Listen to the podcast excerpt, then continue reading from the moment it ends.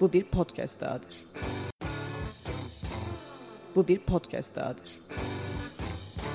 Mediapod.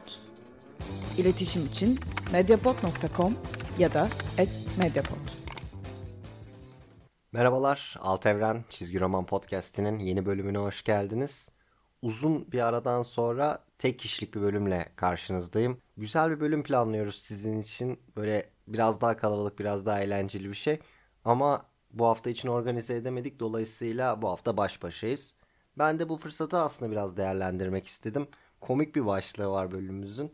Son birkaç podcast'te çizgi roman dünyasının güncel durumundan özellikle DC Comics'te yaşanan bu Diamond'la olan ayrılığın da biraz getirdiği e, ilgi uyandırdığı konuları irdelemiştik. Tabi bunları irdelerken de pek çok açıdan suyla yaptığımız bölümlerde DC Comics'i eleştiriyorduk. Bu bölümde de biraz bu eleştirilerin içini doldurmak istedim. Öyle boş bir şekilde bırakmak istemedim. Çünkü DC Comics'in son yıllarda ki son yıllardan kastım aslında 2000'lerin ortasına kadar giden bir süreç. Son yıllarda yaptıkları bazı hatalar ve yanlışlar var. Fakat bunlar genel anlamda eleştirilebilecek konular değil. Yani DC Comics bir firma olarak baktığınızda çok kötü bir durumda değil. E, belli açılardan ciddi sorunlar yaşıyorlar e, kurumsal olarak vesaire ama onlar bizim çizgi roman boyutunun çok ötesinde konular. O yüzden onlara çok girmiyorum. Çizgi roman olarak baktığınızda ise hani Black Label altında çok iyi eserler çıkartıyorlar. Vertigo son dönemine kadar iyiydi. Hala onun bir mirası var. Aynı zamanda yeni şeyler deniyorlar. İşte bu Tom King'in yazdığı Mr. Miracle serileri, Strange Adventures serileri. Kendi ana serileri içinde çok beğenilen enteresan hikayeler var. Mesela e, Red Hood serisi şu aralar çok revaçta. E, aynı şekilde Batgirl serisi bayağıdır e, benim merak ettiğim bir seriydi. Çok övülen bir seriydi. Geçenlerde baştan sona okuma fırsatım oldu. Enteresan ve kaliteli işler yapıyorlar. Ama bir yandan da böyle işin farklı bir boyutunda çok hataları oluyor ve bunlar tuhaf hatalar. O yüzden bu bölümde biraz bunların üzerinde durmak istedim. Yani olumsuz boyutları üzerinde durmak istedim. Bölümün başlığı da buradan geliyor. DC Comics'in boş kaleye kaçırdığı goller. Ee, boş kaleye kaçan bir gol fikri bana çok DC Comics'i hatırlatıyor. Çünkü şimdi futbolda eğer bir pozisyonu boş kaleye kadar getirebiliyorsanız aslında bu pek çok açıdan iyi olduğunuzu gösterir. Yani kötü bir takım boş kaleyle karşı karşıya kalacak bir pozisyonu yaratamaz. Ama oraya kadar getirip bir de o golü kaçırıyorsanız o zaman farklı bir mesele vardır. Başlıkta bir futbol benzetmesi kullandım. İzninizle bölüm içinde de bir basketbol benzetmesi kullanayım. Böyle spor üzerinden gideyim. Mesela kötü bir basketbol takımı dediğiniz zaman bunda işte oyun vizyonu olmayan bir oyun kurucu, böyle zayıf kısa bir pivot, bitirici olmayan, şutör olmayan bir forvet böyle şeyler aklınıza gelir. Ve bu aslında çok eleştirilebilecek bir şey değildir. O zaman dersiniz ki burada işte takımın kalitesi yok. Belki takımı kuran kişiyi eleştirebilirsiniz. Bu oyuncuları transfer eden kişileri eleştirebilirsiniz. Veya işte takımın imkanı yoktur vesairedir. Ama burada aslında mesele biraz işin gerçekliğidir. Bence DC Comics'in durumu bu değil. Bence DC Comics'te başarılı olmak için çok fazla şey var. Onların yaptığı hatalar ve bizim biraz daha eleştirmeye çalıştığımız noktalar basketbolda şöyle bir duruma benziyor. Çok iyi bir takımınız var. Bir turnuvaya katılıyorsunuz. Yarı finale kadar çıkıyorsunuz. Finale gideceksiniz. Başa baş rakibinizle oynuyorsunuz. Oyun kurucunuz topu çalıyor. Bir fast break yapıyorsunuz ve fast break yaparken forvet oyuncusu veya pivot uzun boylu böyle yapılı hızlı bir koşuyla pota altına gidiyor. Pası alsa smacı basacak takımı finale taşıyacak. Ama o ana kadar her şey doğru yapılmışken, her şey iyi ilerlemişken oyun kurucu bu en kritik anda bir anda şöyle bir şey yapmaya karar veriyor. Karşısındaki adamın üstüne üstüne gidip kendi smaç basmayı deniyor ve smacı kaçırıyor. Yani bir anlık aptallıkla, bir anlık hatayla bütün iş berbat oluyor. Bana göre DC Comics'in yaşadığı durumda her şeyden çok bunu hatırlatıyor. Yani işi oraya kadar getirip son anda alınan bir kararla son anda yapılan bir yanlışlıkla e, bir çuval inciri berbat ediyorlar. Ve e, böyle çok örnek var. Benim son dönemde rahatsız olduğum bir konu mesela Justice League serisinin gidişatı oldu. Justice League Scott Snyder seriyi devraldıktan sonra bana göre çok olumlu bir şekilde ilerliyordu. Büyük çaplı bir kurgu var Justice League serisinde. DC çoklu evreninin kökenlerini, nasıl yaratıldığını, evrenin doğasını vesaire işleyen çok büyük karakter kastı olan çok fazla karakteri bir arada gördüğümüz bir seri. Böyle serileri her zaman sevmeyecek olan insanlar vardır ama ben mesela bu tarz çizgi romanları okumaktan hoşlanan biriyim. Ve Scott Snyder'ın Justice League yazarlık dönemini de keyifle takip ettim. Keyifle takip ediyordum. Tabii bir süre sonra bunun böyle daha büyük bir hikayede tamamlanması meselesi gündeme geldi. Ve bu işi death metal hikayesine bağlamaya karar verdiler. Bu da tabii ki problem değil. Çok benzer bir kurguyu mesela Marvel yapmıştı. Jonathan Hickman'ın Avengers, New Avengers serileri hem arada büyük hikayeler yaşamıştı Infinity gibi hem de en sonunda bir Secret Wars hikayesine bağlanıp orada finale ulaşmıştı. O yüzden böyle bir yapıda hiçbir sıkıntı yok. Ama sıkıntının nerede olduğunu göstermek için size benim ve aslında pek çok okurun yaşadığı okuma deneyimini anlatayım. Justice League serisini ben okumaya devam ediyordum. Ben çizgi romanla biliyorsunuz ilgilenen bir insanım. Aynı zamanda siteyle vesaireyle yakından da takip etmek zorunda kalıyorum. Fakat tercih meselesi olarak ben haberleri, previews'ları vesaireleri çok okumamaya çalışıyorum. Çünkü bunlarda ister istemez çok ciddi miktarda spoiler alabiliyorsunuz. Bunu belki podcast'te daha önce söylemiş olabilirim. Bu ironik sonuçlara da yol açabiliyor bazen.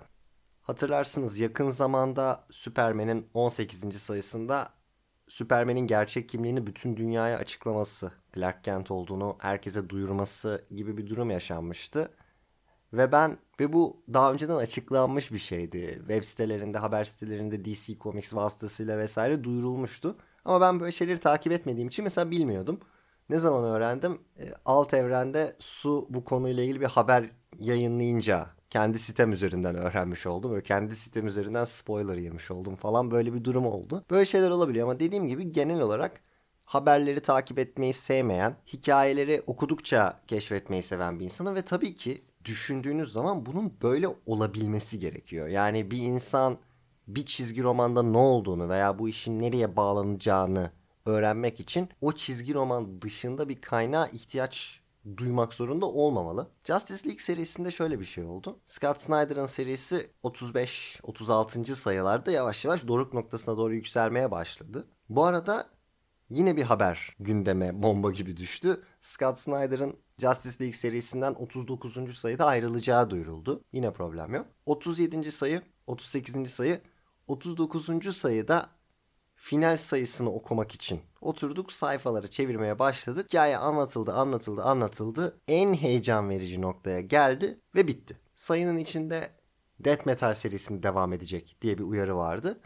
Ve ondan sonra Justice League'in 40. sayısı yayınlandı ve bütün Justice League spoiler vermemek için kendimi zor tutuyorum. Çünkü ne olduğunu söylesem daha da saçma. Ama Justice League'in o en önemli noktası, en doruk noktası ucu açık bir şekilde bırakılmışken bütün karakterler başka hiçbir macera yaşayamayacak durumdayken Justice League'in 40. sayısında tamamen farklı, daha önceki konuyla hiçbir bağlantısı olmayan düpedüz ayrı bir hikaye anlatılmaya başlandı.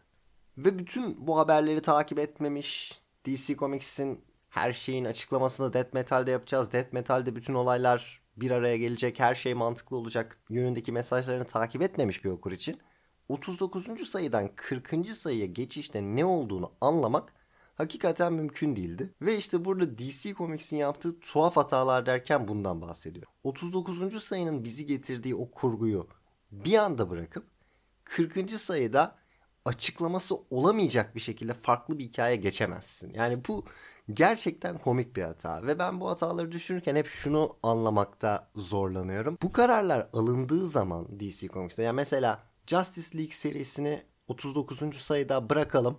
Birkaç ay sonra çıkacak olan Death Metal serisinde her şeyin cevabını verelim ama 40. sayıda da hikaye aynen devam etsin. Tamamen farklı bir kontekst içinde dendiği zaman mesela nasıl olur da birisi o odada çıkıp ama bir dakika ya böyle yaparsak çok saçma olacak demez. Ben orayı anlamıyorum. Ama DC Comics'te bu hatalar çok sık oluyor. Dediğim gibi Marvel bunun birebir aynısını neredeyse yaptı. Yani Hickman'ın Avengers'daki kurgusuyla Snyder'ın Justice League'deki kurgusu birbirine çok benziyor. Ama Marvel Secret Wars sürecine getirdiğinde işi New Avengers ve Avengers serilerinin yeni sayıları çıkmıyordu. Mesela onlar bu yönde bir karar almıştı. Tamam hikayeyi Secret Wars noktasına getirelim. Secret Wars tamamlandıktan sonra da o seriler sıfırdan başlasın. Ki bu durum içinde bu inanılmaz iyi bir çözüm olabilirdi. DC Comics'in bu yapısında çok olan bir şey zaten serileri sıfırdan başlatıp yeniden e, bir sıfır noktasına hareket etmek. Ki Snyder'ın da bu seriye geçişi aslında böyle yaşanmıştı. Ama bunu yapmak yerine 39'dan 40'a yani böyle çok hani 50'den 51'e olsa veya 100'den 101'e olsa yine anlarsınız. Hani bir dönüm noktasına ulaştılar ve ondan sonra bu işi değiştirdiler diye. Ama hayır 39'dan 40'a geçişte Justice League serisi tamamen farklı bir konsept. Aynı devamlılık içinde olması mümkün olamayacak bir hikaye gibi bir şekilde yola devam etti. Bu benim son dönemde yaşadığım sıkıntılardan bir tanesi. Tabii ki biraz daha bu eleştirinin içinde dolduracağım. DC Comics bu tarz hataları çok rahat bir şekilde önlenebilecek bu hataları çok sık yapıyor. Bu olayla ilgili son dönemden benim aklıma gelen en iyi örneklerden bir tanesi Convergence hikayesi. Convergence New 52 döneminde DC Comics'in bütün evrenlerini sıfırlayıp şu anda bildiğimiz evrene geçiş yaptığı dönemde ilk kez eski evrenlerden bir şey okuyacaksınız temasıyla sunulmuş bir hikayeydi. Ve serinin yapısı şu şekildeydi. Ana bir Convergence serisi vardı. Bununla birlikte de iki ay boyunca DC Comics bütün ana serilerini o bildiğiniz Superman, Batman, Justice League serilerini durdurdu. Normal yayın planlarını tamamen iptal etti ve onlar yerine Convergence'a bağlanan iki sayılık mini seriler çıkarttı. Ve bu serilerin yazarlarına, çizerlerine falan baktığınız zaman da çok büyük bir çoğunluğu o anda DC Comics ile çalışmayan ama daha önceden bu karakterlerle çalışmış kişiler. Yani böyle bir nostalji ruhunu tamamlayacak bir şey oldu. Bu planın arkasında, bu Convergence hikayesinin arkasında aslında bir gerçek dünya sebebi vardı. O da şuydu, DC Comics yıllar boyunca New York'ta bir ofiste, Amerika'nın en doğusunda bulunan DC Comics Warner Media ile daha yakın çalışabilmek için DC Comics'in sahibi olan Warner'a biraz daha yakın olabilmek için Kaliforniya yani Amerika'nın en batısına taşındı. Ve bu taşınma sürecinde ana serilerini, ana yayın programlarını devam ettirmeleri imkansız olduğu için böyle bir hoşluk yapıp Convergence serisini çıkarttılar. Fakat bu haldeyken yayınladıkları Convergence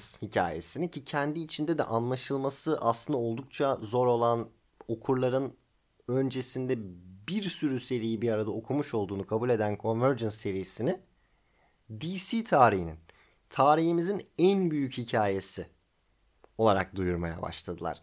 Şimdi sadece şöyle bir örnek vereceğim. Siz bırakın DC Comics gibi bir medya devi olmayı bir avukat veya ne bileyim bir muhasebe bürosu sahibi olsanız ya aynı sokağın karşısındaki başka bir ofise geçerken o hafta içinde veya o 10 gün içinde o taşımanın devam edeceği süre içinde en büyük işi almazsınız. Ama DC Comics bu şekilde düşünmedi ve Convergence hikayesini kendi tarihlerinin en büyük hikayesi olarak böyle ısrarla tanıttılar. Ve burada aslında kendi tarihlerine yapılan bir saygısızlık da var. O yüzden diyorum yani birisi bile çıkıp ofiste ya arkadaşlar acaba onu böyle demesek mi falan diye bir yorum yapmıyor mu? Yani bilmiyorum. Serinin yazarı Jeff King hayatında ilk kez bir çizgi roman yazdı Convergence'la birlikte. Yani siz DC Comics'siniz. Bir hikayeyi tarihimizin en büyük hikayesi olarak pazarlıyorsunuz.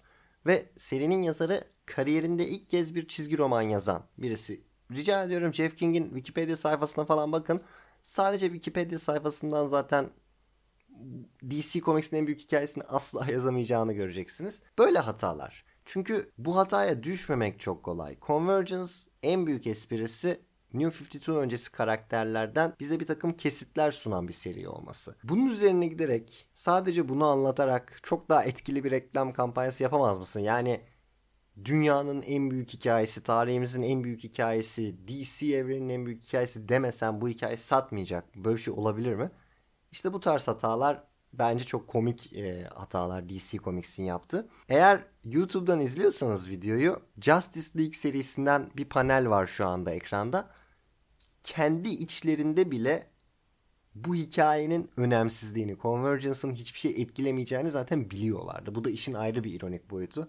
E, bu paneldeki karakterler DC çoklu evreninin en büyük, en önemli karakterlerin. O sırada Convergence'da yaşanmakta olan olaylara bakıp ya Brainiac mi boş ver onu onun yaptıklarının hiçbir şey olmayacak diyorlar ekrandaki panelde. Yani kendi evrenleri içinde bile yok saydıkları bir hikayeyi bir yandan tarihimizin en büyük hikayesi olarak tanıtmak. Şimdi bir adım daha ileri götüreceğim bu eleştiriyi. Belki daha da komik gelebilir bu şekilde anlatınca. DC Comics'in tarihimizin en büyük hikayesi olarak tanımladığı bu şekilde reklamını yaptığı bir hikaye daha vardı. Grant Morrison'ın yazdığı Multiversity serisi. Yine tarihlerin en büyük hikayesi olmayacağı çok belli bir seriydi. Multiversity'nin öncesinde aslında durum biraz farklıydı.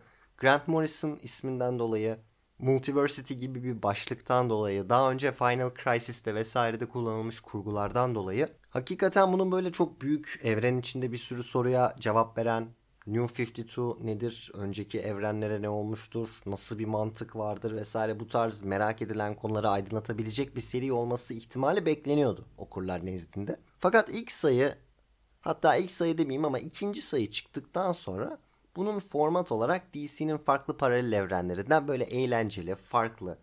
Belli noktalarda mesela Multiversity, Pax Americana'da olduğu gibi hani çizgi roman açısından sanatsal değeri olan eserlere dönüşeceği ve bu tarz bir konsept üzerine gideceği aşağı yukarı anlaşılmıştı. Ve Multiversity'nin bu süreçte DC evreni üzerinde çok bir etkisi olmayacağı da anlaşıldı.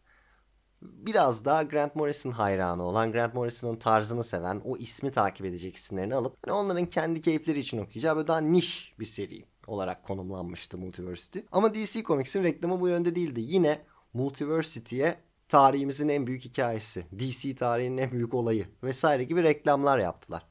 Şimdi Convergence'ı anlattım, Multiversity'yi anlattım. İkisinin de bu şekilde reklamının yapılmasından ve ikisinin de bu şekilde tanıtılmasının yanlış olduğundan bahsettim. Ama tabii ki asıl bombayı sona bıraktım. Multiversity ve Convergence'ın yani DC tarihinin en büyük hikayesi olarak tanımlanan bu iki hikayenin aynı anda basıldığı bir dönem de vardı. Yani DC Comics tarihinin en büyük hikayesi olduğunu iddia ettiği iki çizgi romanı belli bir noktada aynı anda yayınlıyordu. Yani bunlar e, tanıtım açısından, bir iki cümle açısından olsa da okurlar nezdinde çok büyük etkisi olan ve yapılmasına gerek olmayan hatalar gerçekten. Multiversity'den bahsettim böyle küçük tanıtım ve isim hatalarından biraz bahsettim. Multiversity demişken Grant Morrison'ı biraz daha detaylı ele alabiliriz. Biraz daha geriye gidebiliriz.